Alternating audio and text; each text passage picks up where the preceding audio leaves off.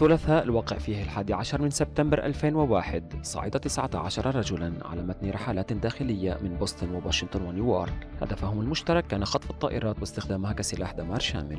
الطائرة الأولى التابعة للخطوط الجوية الأمريكية كانت من طراز بوينغ، وكان على متنها 92 راكبا و5 خاطفين، ولقد اصطدمت بالبرج الشمالي لمركز التجارة العالمي في نيويورك. بعد فترة وجيزة كان دور طائرة البوينغ التابعة للخطوط الجوية المتحدة وعلى متنها 65 راكبا و5 خاطفين. الإرهاب في السعودية ليس وليد حادثتي القديح والعنود. البداية المنتظمة كانت منذ مايو 2003 عندما دشن تنظيم القاعدة نشاطه العلني، وأعلنت الداخلية السعودية عملية واسعة لملاحقة المطلوبين. تحديث هذه الاستراتيجية وهو عبارة عن موائمة لما تحويه الاستراتيجية العربية من قوانين ومن أنظمة ومن بعض التعريفات مع الاستراتيجية الأمم المتحدة المقررة في 2006. أوباما أصدر أوامره لاقتناص بن لادن بعد جمع معلومات استخباراتية وافية، استهداف مجمع في ضاحية أبوتاباد في مشارف إسلام أباد. المجمع الذي كان يختبئ فيه أبو بكر البغدادي قبل أن ينتشر عناصر الجيش الأمريكي على الأرض ويقتحم المبنى، وبعد انتهاء الهجوم قامت هذه القوات بتدمير المبنى بالكامل بواسطة المتفجرات. ولعلنا نتذكر أن الظواهري كان قد قام بتسجيلات مختلفة إبان الرئاسات السابقة، وقد توجه إلى كابول، وبعد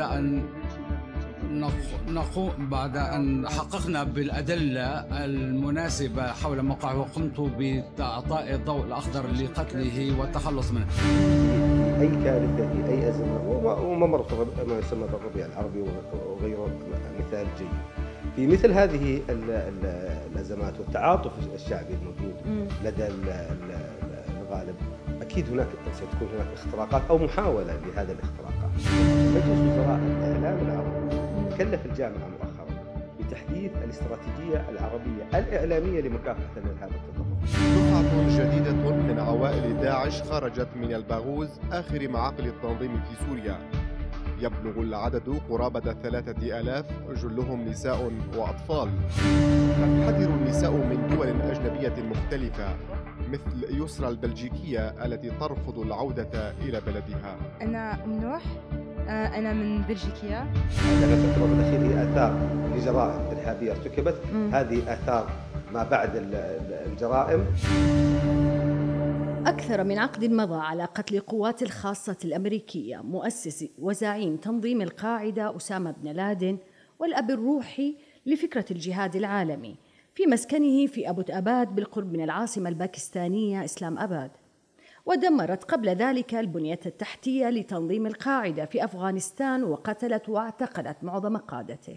لكن ذلك لم يكن النهاية لما أعلنته الولايات المتحدة ومعها المجتمع الدولي بالحرب على الإرهاب بعد صدمة أحداث 11 من سبتمبر، حيث شهد العقد التالي على مقتل ابن لادن ولادة مرحلة أخرى من الجهادية العالمية مع ما عرف بالربيع العربي، ولم يقتصر هذه المرة على ما تفرع من تنظيم القاعدة من أذرع في سوريا والعراق وليبيا وتونس والمغرب واليمن وغيرها، بل جاء أيضا من يسرق الأضواء منه منذ اللحظة الأولى لصعود أبو بكر البغدادي منبر جامع الموصل الكبير في العام 2014 للإعلان عن تعيينه خليفة للمسلمين وزعيما لتنظيم الدولة المعروف إعلاميا بتنظيم داعش في سوريا والعراق، ملتحقا بصفوفه في عام واحد ما قدر ب30,000 مقاتل أجنبي من 85 دولة. بعد 5 سنوات قضت قوات التحالف الدولي لمكافحة الإرهاب الذي تقوده الولايات المتحدة على آخر معاقل تنظيم داعش ببلدة باغوز السورية في فبراير 2019، وبعد عدة أشهر وفي العام نفسه قاتلت البغدادي مؤسس وخليفة التنظيم. اليوم وحتى بعد إعلان الولايات المتحدة عن مقتل أيمن الظواهري زعيم تنظيم القاعدة في العاصمة الأفغانية كابول، حذر مؤخرا مكتب الأمم المتحدة لمكافحة الإرهاب من أن التهديد الذي يشكله تنظيم داعش والجماعات الإرهابية للسلام والأمن الدوليين لا يزال مرتفعا على الرغم من الخسائر في صفوف قياداتها. حتماً إن الحرب العالمية على الإرهاب والتطرف هي معركة طويلة مستمرة، وبالرغم من مضي أكثر من عقدين على انطلاقتها، لا تزال الأجهزة الأمنية الدولية المعنية بمكافحة الإرهاب تعمل على تطوير استراتيجياتها وقوانينها. في حلقتنا اليوم نناقش مشروع الخطة الاستراتيجية العربية لمكافحة الإرهاب في صيغتها المطورة، التي تم رفعها لمجلس وزراء الداخلية العرب من قبل اللجنة العربية العليا للمكتب العربي لمكافحة التطرف والإرهاب، بعد اجتماعها الذي استضافته جامعة نايف العربية للعلوم الأمنية بمقرها في العاصمة السعودية الرياض. فما هو مشروع الخطة العربية المطور لمكافحة الإرهاب؟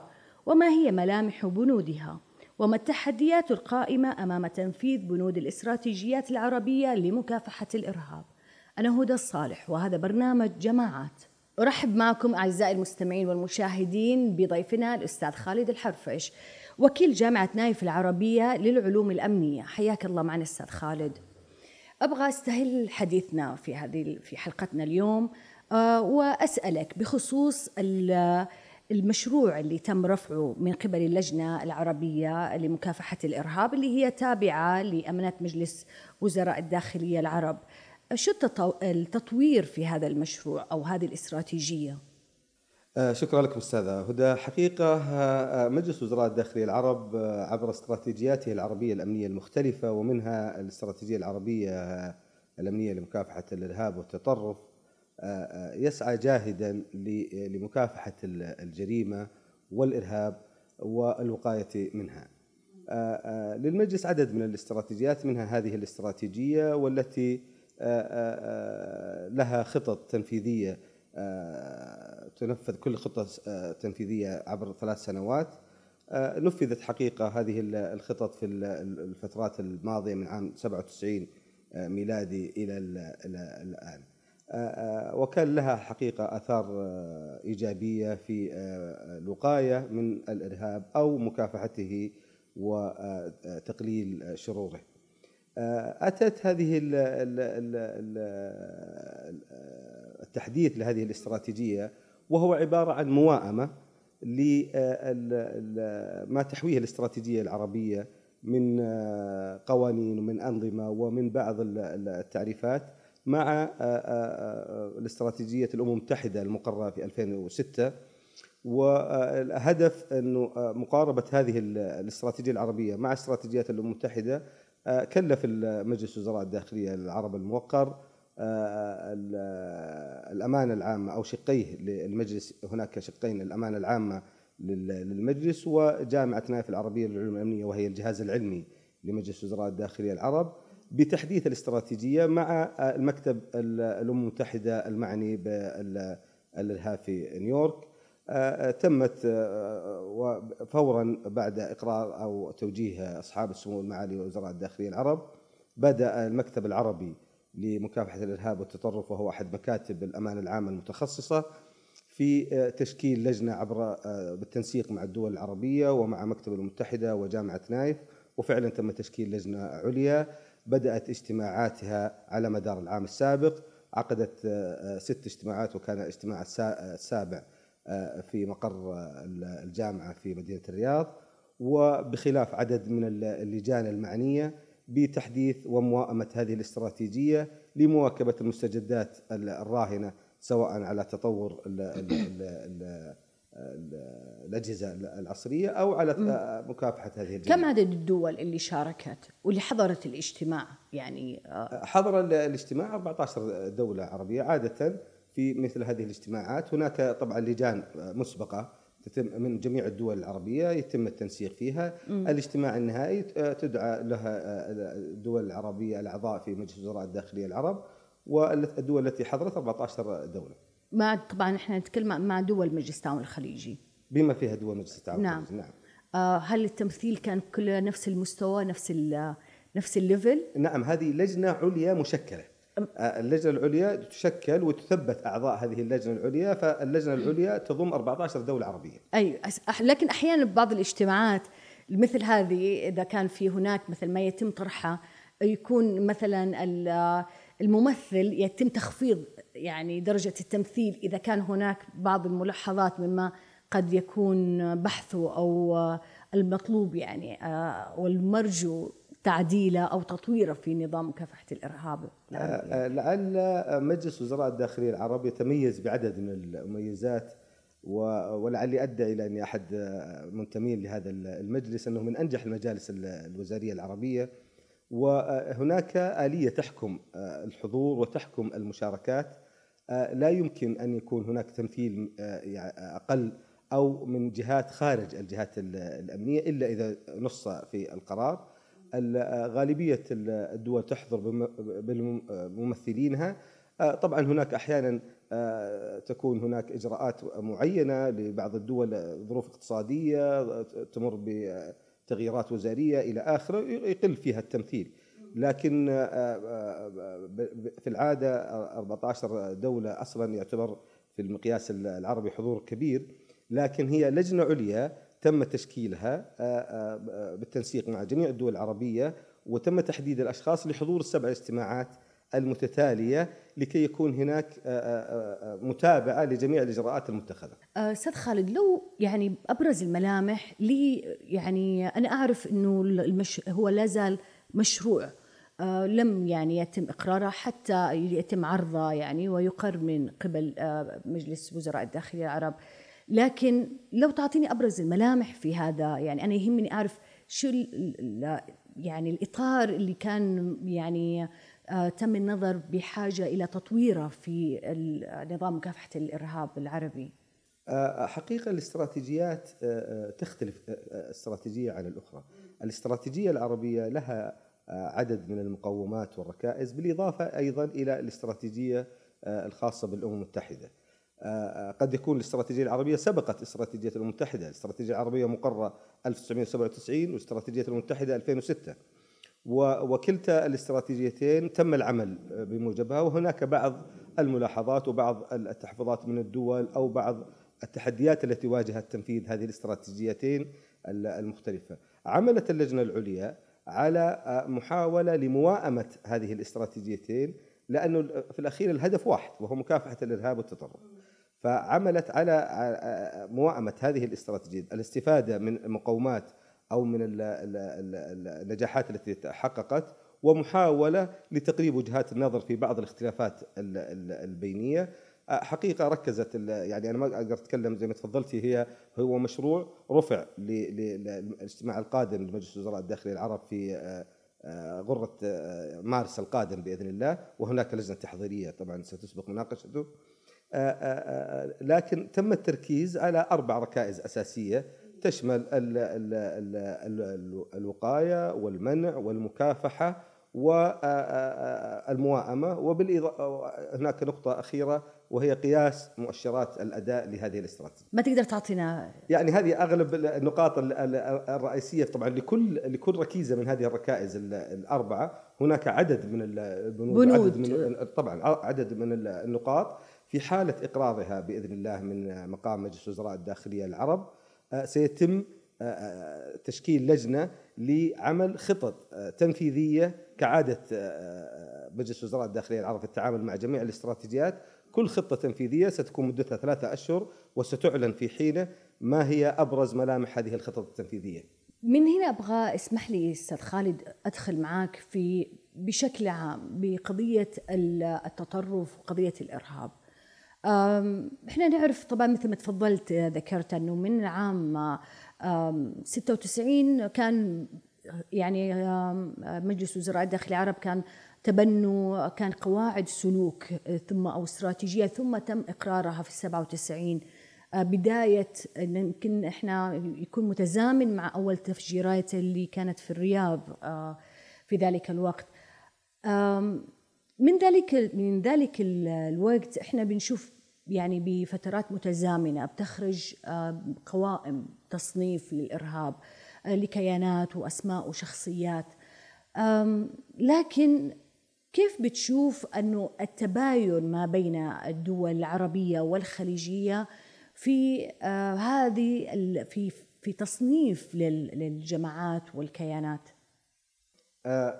فعلا هو الاستراتيجية العربية قامت على عدد من المعايير من الأسس، ومنها توحيد الرؤى والتعريفات ومحاولة لسد الثغرات التشريعية والقانونية الوطنية في كل دولة لكي لا يتم استغلالها عبر الجماعات الإرهابية التي تحاول استغلال جميع هذه الفجوات إن وجدت على حسب التشريعات الوطنية.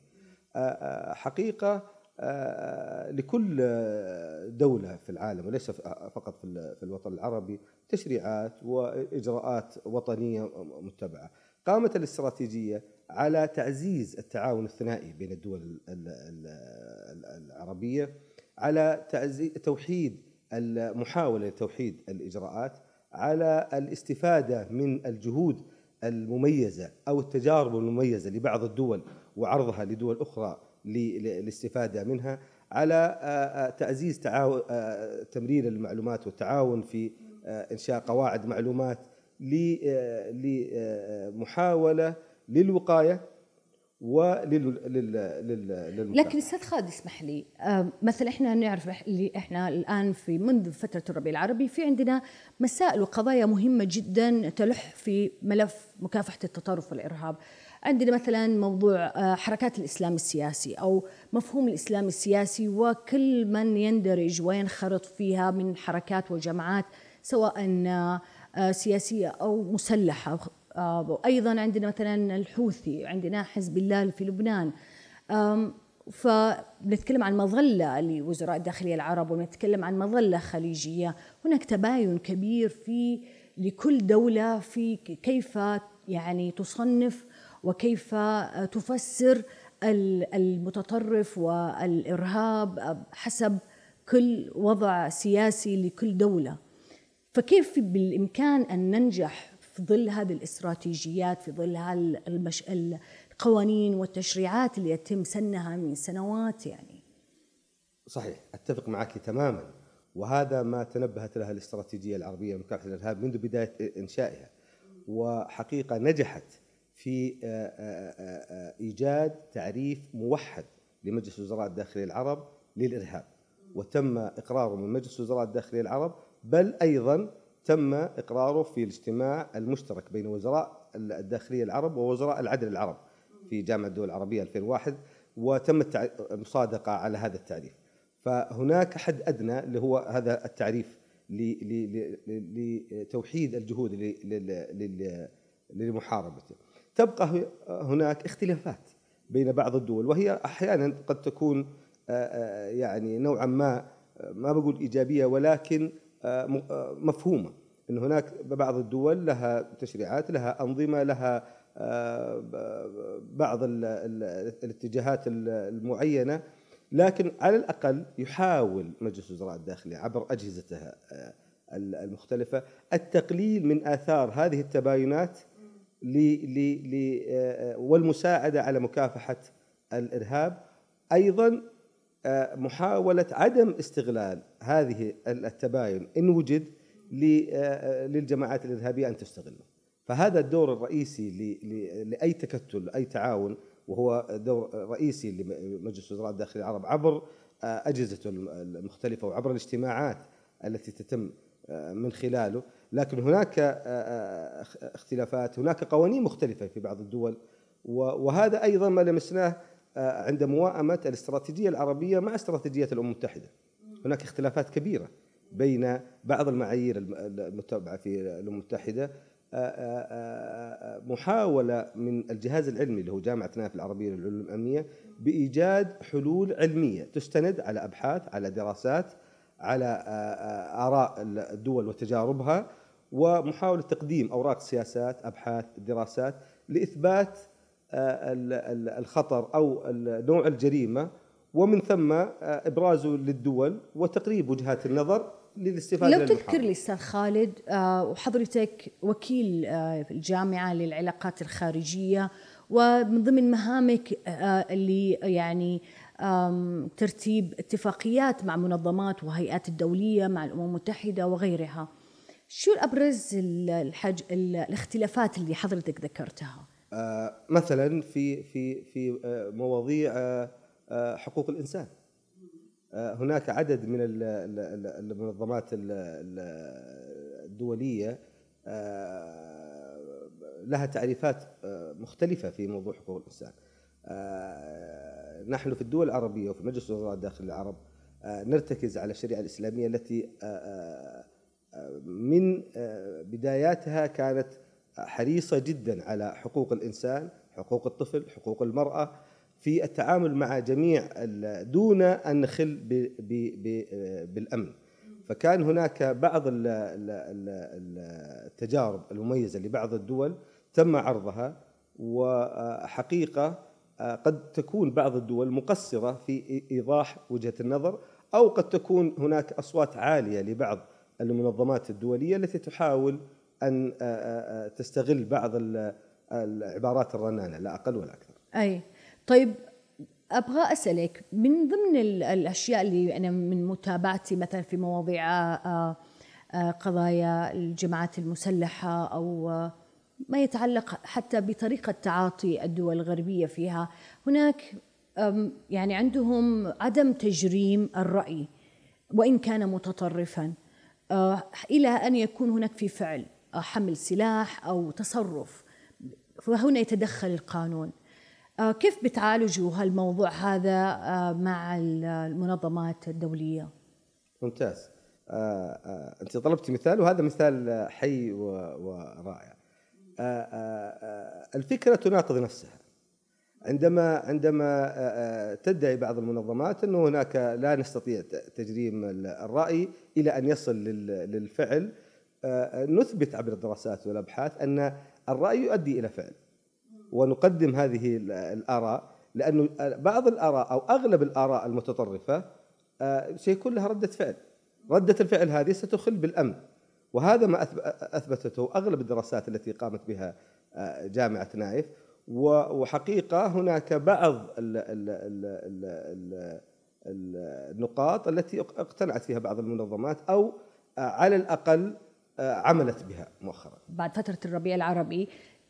هناك كثير من يعني من جماعة الإخوان المسلمين، من حركات الإسلام السياسي، يعني أخذت لجوء في عدد كبير من الدول الأوروبية، ومنهم على قوائم دول خليجية وعربية في يعني تهم الإرهاب.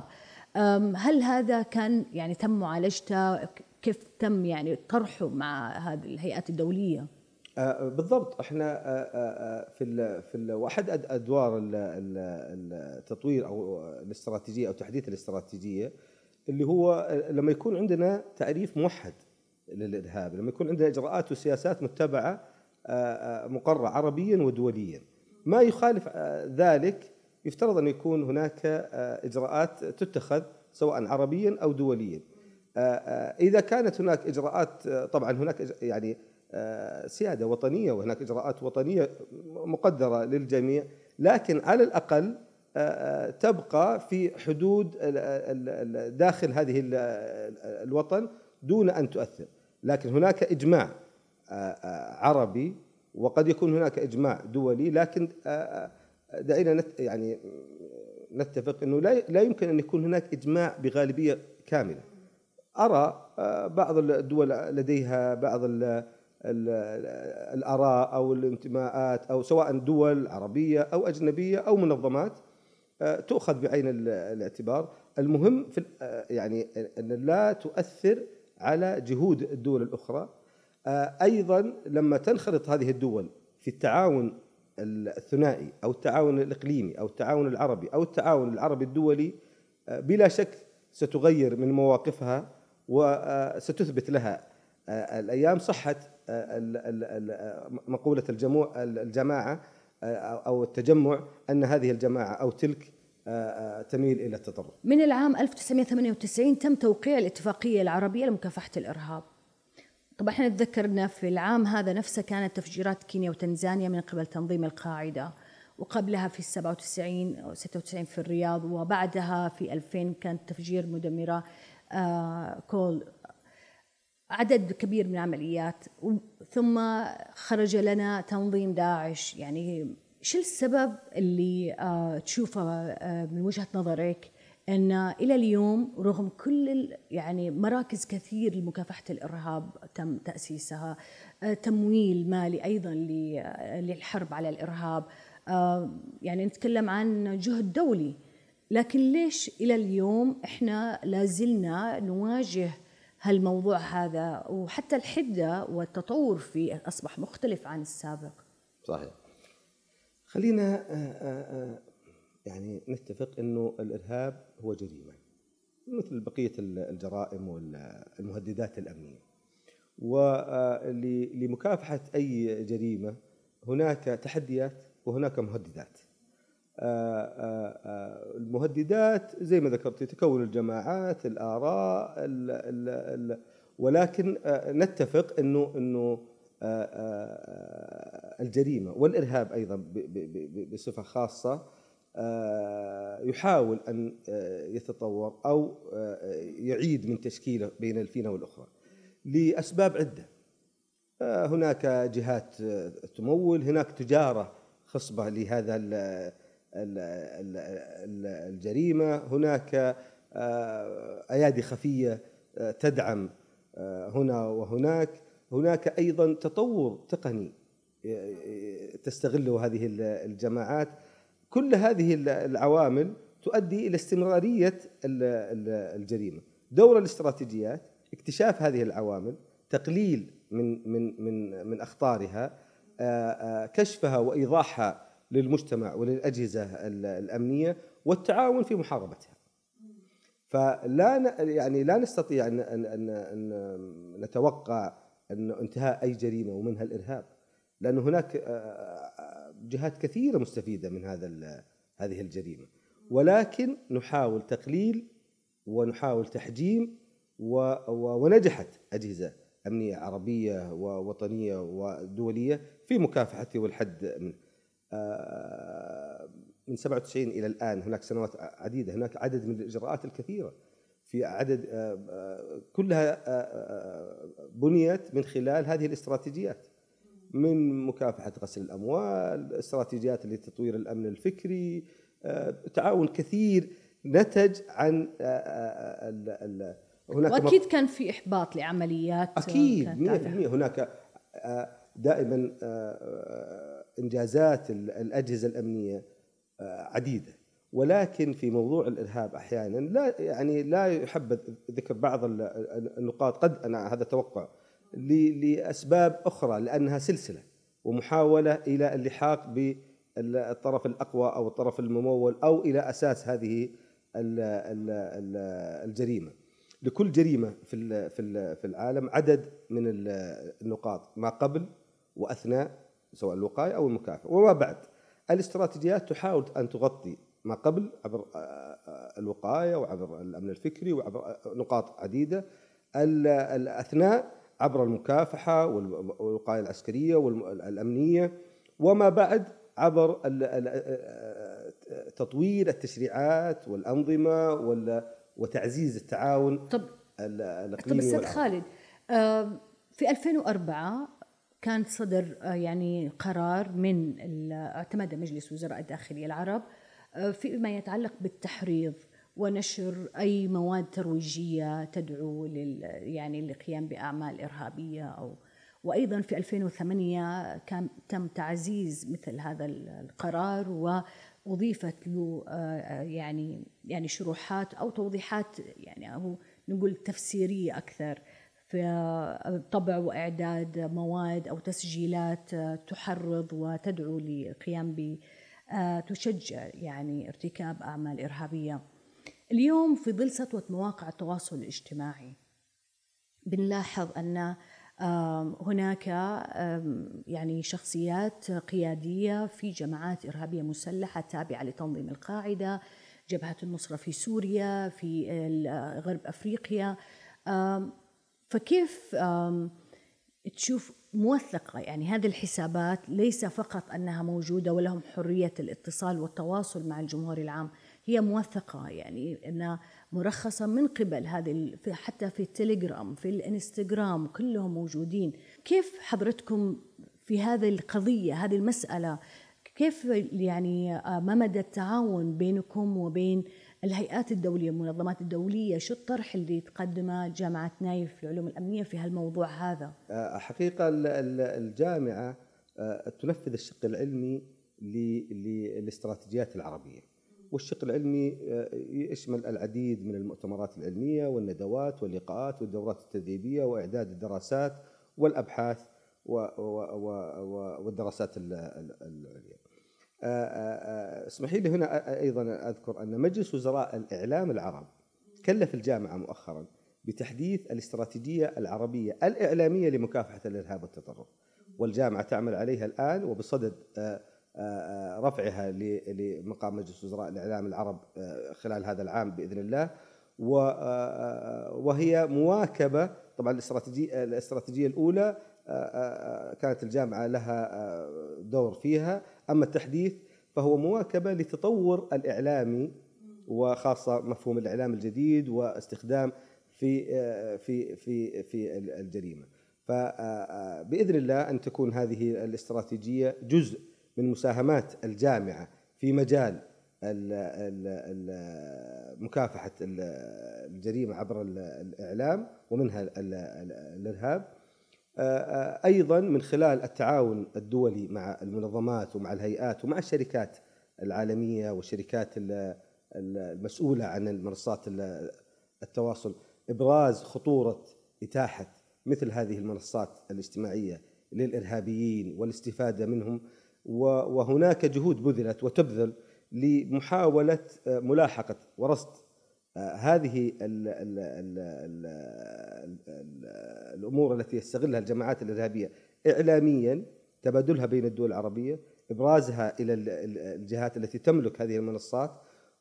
المحاولة مستمرة، ولكن هناك بس بينكم وبين المجتمع الدولي. أستاذ خالد، هل يعني لو تذكر لي مثلا قدمتم مشروع معين مع لمكتب الأمم المتحدة، يعني قدمتوا طلبات معينة، اعتراضات معينة على مثل هذه ملاحظات في في في مقر الأمانة العامة لمجلس وزراء الداخلية العرب؟ هناك مكتب للشرطة الجنائية العربية، وينسق مع الانتربول، وفي طبعا من خلال رصد مثل هذه الاستخدامات المسيئة والرفع بها إلى الجهات ذات العلاقة وإلى المنظمات الدولية، ويقوم بدور كامل ويعرض جميع المهام والإنجازات التي يقوم فيها وما حققه من محاولة للحد من خطورة هذه المواقف الإعلامية على الاجتماعات المتخصصة التي تنظمها الأمانة العامة. طب أستاذي، في العام 2013 أقر مجلس وزراء الداخلية العرب الاستراتيجية العربية للأمن الفكري. طيب أعتقد آخر واحدة 2016 صحيح. طيب من ذلك التاريخ وحتى اليوم، كيف تقيم النشاط الثقافي والإعلامي عربيا وخليجيا في إطار محاربة أو الأمن الفكري؟ يعني كيف تقيم الموضوع هذا، معالجته ثقافيا، إعلاميا، دراميا؟ أحد النقاط التي يمكن من خلالها قياس دور الاستراتيجيات العربية هي قياس ما قبل الاستراتيجية وما بعده، فنجد هناك فرق كبير قد يكون جزء كبير لفائدة هذا القياس لجهود الاستراتيجية. عملية الأمن الفكري عملية مستمرة وعملية طويلة المدى، ولها أهداف عديدة، وتنخرط فيها مؤسسات أمنية، مؤسسات إعلامية، مؤسسات تربوية، عدد من منظمات المجتمع المدني، وهي عملية مستمرة.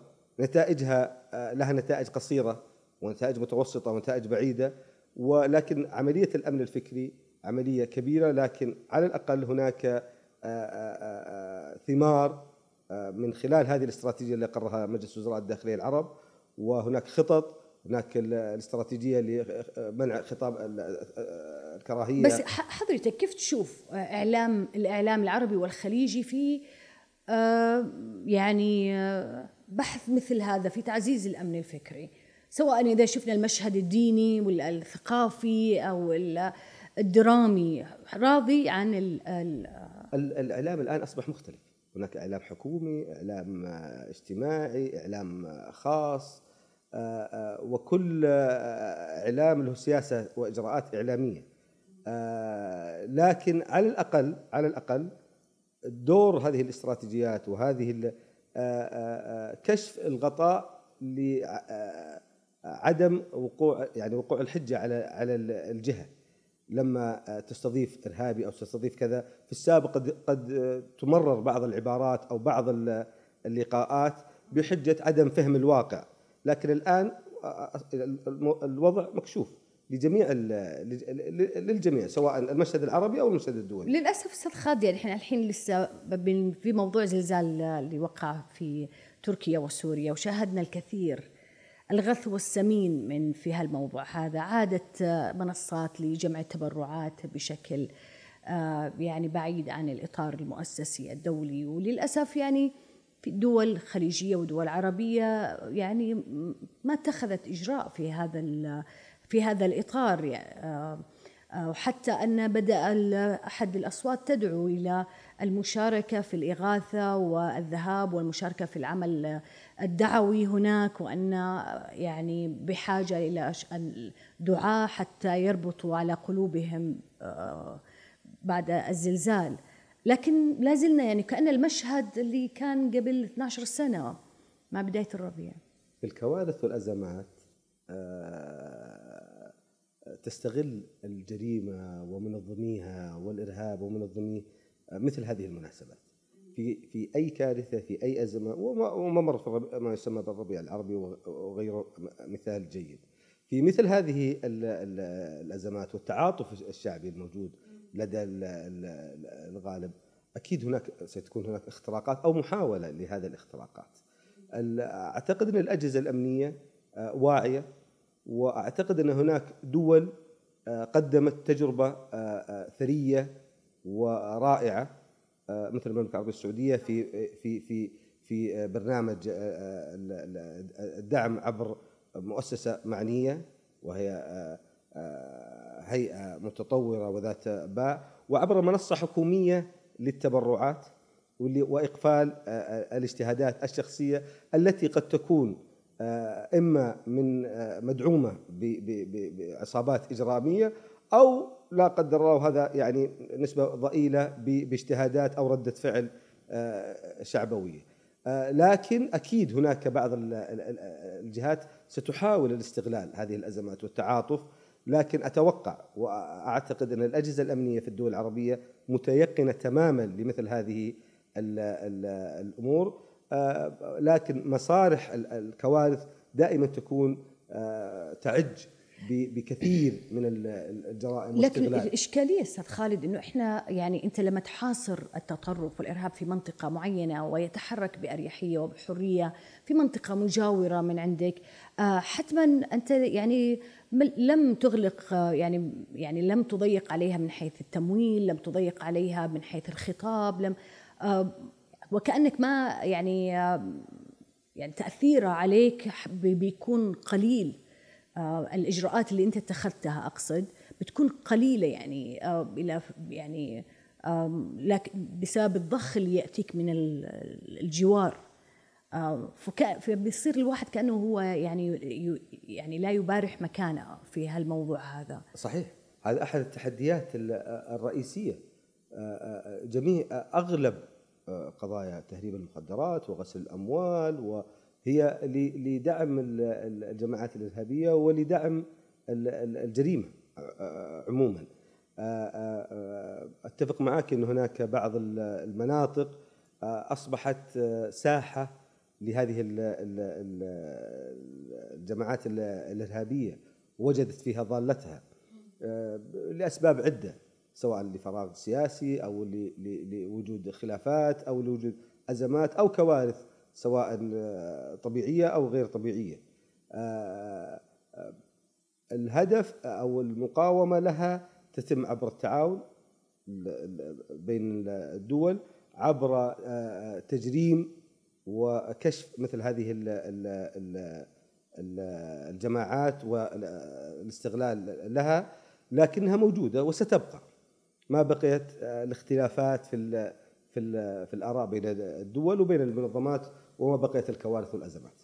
من بين البرامج اللي شاركت فيها جامعة نايف العلوم الأمنية كان الخطة العربية للحد من انتقال المقاتلين إلى مناطق الصراع أو إلى مناطق التوتر في المنطقة العربية.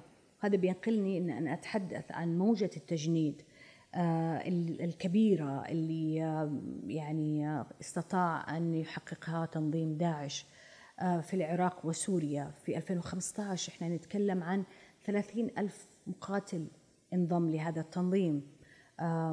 هل ممكن نقول أن هذه الاستراتيجية العربية فشلت؟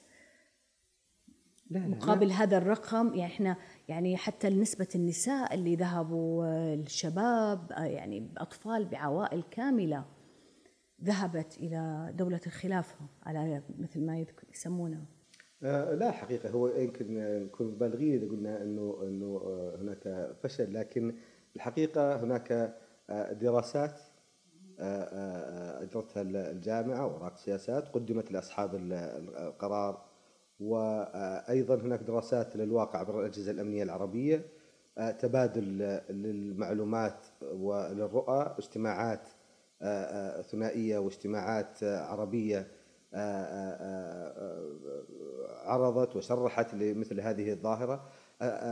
ذكرت لك أن هناك الجماعات الإرهابية والجماعات الإجرامية بشكل عام تستغل الأزمات والكوارث، وكان هناك أزمة تم استغلالها من قبل بعض الجماعات، لكن لله الحمد استطاعت الأجهزة الأمنية العربية أن تتلافى وأن تسد أغلب الثغرات التي تم استغلالها، بل وصلت إلى درجة المكافحة نستطيع أن نقيم درجة النجاح من الفشل في بداية التنظيم، والآن أعتقد أن هناك نجاح تحقق في مكافحة والحد من خطر هذه التجمع على المجتمعات العربية. طيب هذا بيخليني أنتقل إلى موضوع قضية العائدون من داعش. وإحنا يعني عندنا يعني أكبر يعني مسألة مهمة وحرجة بعد القضاء على التنظيم كبنية مركزية أو كتنظيم متكامل يعني له أرض وله تمويل، و اللي موجودين في المخيمات عوائل داعش من أطفال من نساء من كثير من يصفها بأنها قنابل موقوتة قد تنفجر في أي وقت. إحنا نتكلم عن أعداد كبيرة جدا حول 70,000. هل هناك مبادرة عربية أولا بموضوع إعادة النساء والأطفال إلى دولهم؟ إحنا طبعا نتكلم أن الأغلب من هذول النساء هو دول عربية وإسلامية وخليجية. وأيضا موضوع التأهيل الفكري لهذول للعوائل للنساء والأطفال الموجودين في المخيمات. ودي أعرف شو الدور العربي ومجلس وزراء الداخلية العرب اللي يعني قدم في هالإطار هذا. طبعا للمجلس وعبر جهازيه الجامعة نايف والأمانة العامة جهود كثيرة يمكن الوقت ما يسعفني، لكن هناك عدد من الدراسات والأبحاث أحد أعطيك مثال بسيط كيف التعامل. هناك فرق بين التعامل مع عدوان مناطق الصراع طبعا كل الكلام هذا بني على دراسات وأبحاث ميدانية تم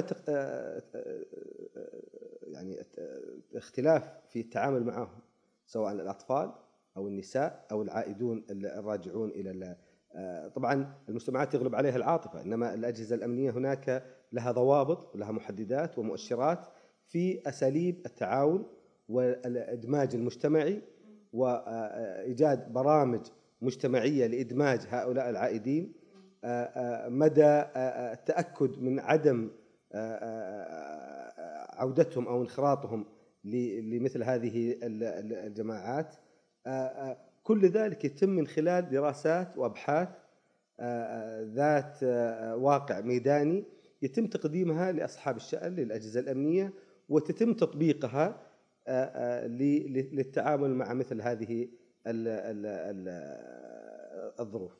حقيقة وأرجع وأكرر تم هناك في عدد من الدول برامج للمناصحة للإدماج المجتمعي. صح، لكن سأخذ أنا أتكلم عن الآن الموجودين في مخيمات. شو المبادرة العربية والخليجية للتعامل مع هذا الملف؟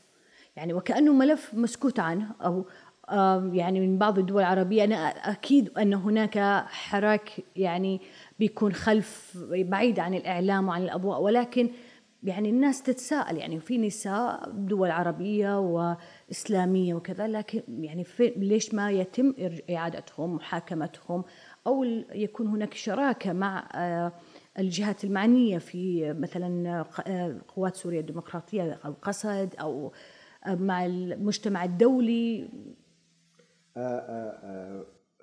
تخضع هذه بعض المخيمات التي ذكرتها وغيرها يخضع لعدد من الاعتبارات الواقعية، منها القوانين الوطنية والقوانين المحلية وقوانين الدولية.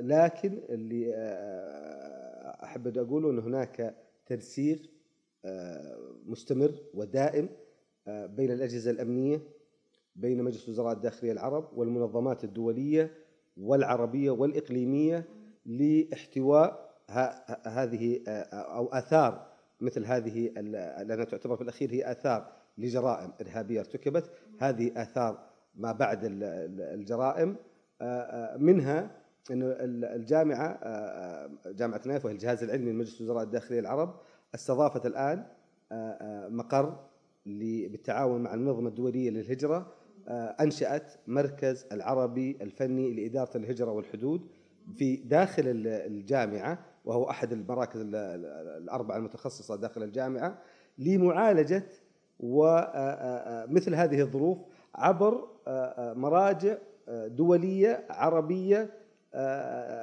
وفق قواعد علمية مدروسة. ممكن تفصل لنا هذه نقطة مهمة؟ شو الطبيعة يعني في مثل حالات اللي في المخيمات اللي يعني ايش الدور اللي بيقوم فيه هذا المركز؟ المخيمات تخضع لعدد من الاعتبارات، من اعتبارات وطنية للدول التي فيها هذه المخيمات، اعتبارات دولية للمنظمات المعنية فيها سواء المنظمة الدولية للهجرة، منظمة اللاجئين وغيرها، اعتبارات أمنية لمدى صحة هؤلاء الموجودين أنهم جميعاً عادين مناطق صراع أو هناك بعض الأشخاص المغروسين بداخلهم، اعتبارات عديدة كاملة. لا يمكن، قد يكون رغبة لدى أي شخص الحل السريع، لا يمكن تتم الحل السريع إلا وفق معايير مدروسة، وتقوم كل جهة سواء جهاز أمني وطني أو التحالفات العربية سواء الثنائية أو عبر مجلس وزراء الداخلية العرب أو بالتعاون مع المنظمات الدولية بأدوارها.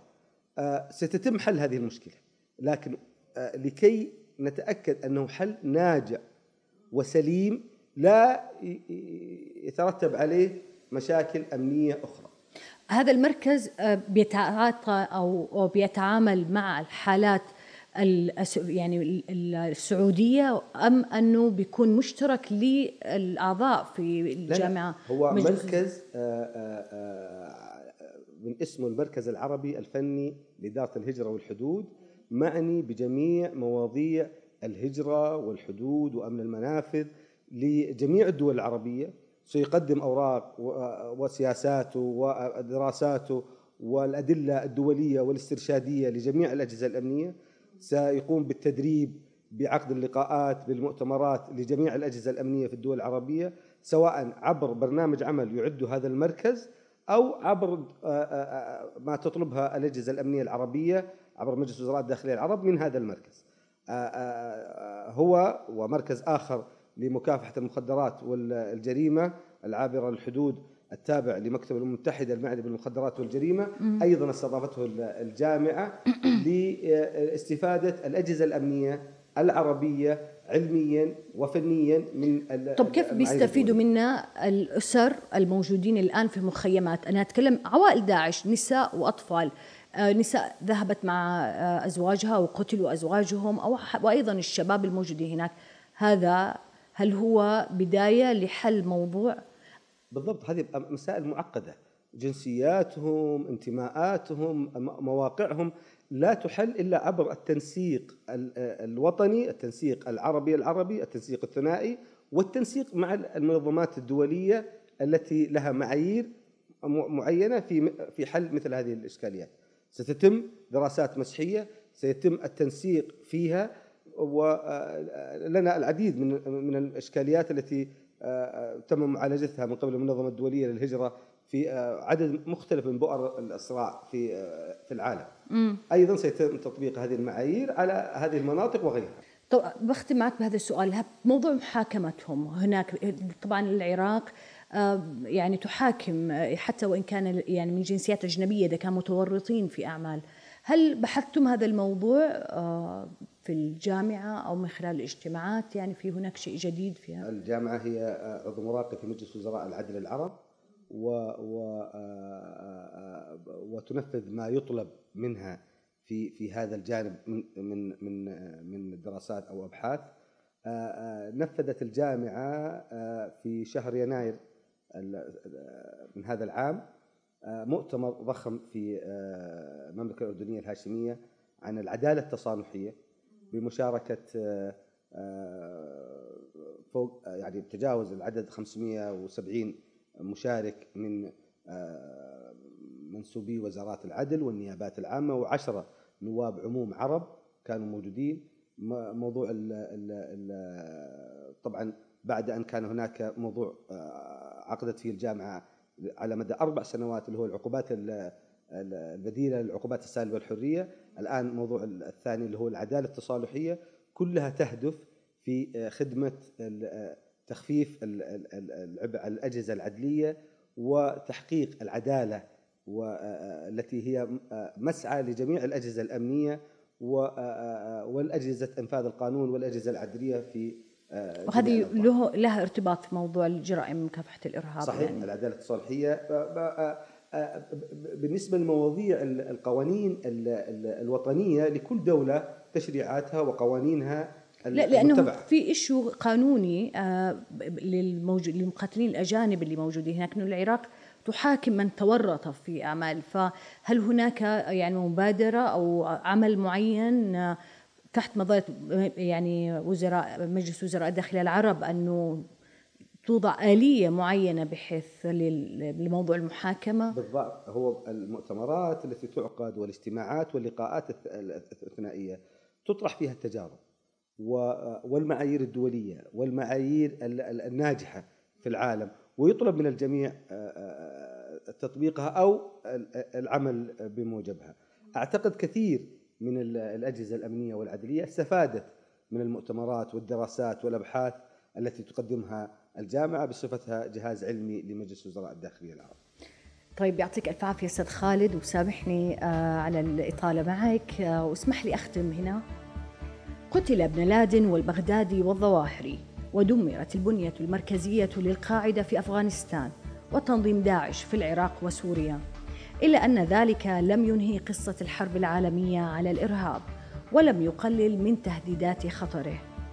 فكيف للحكاية أن تنتهي في ظل تباين سياسي إقليمي ودولي حول تعريف نفسه، ما هو الإرهاب ومن هو المتطرف؟ هذا جماعات، وأنا هدى الصالح.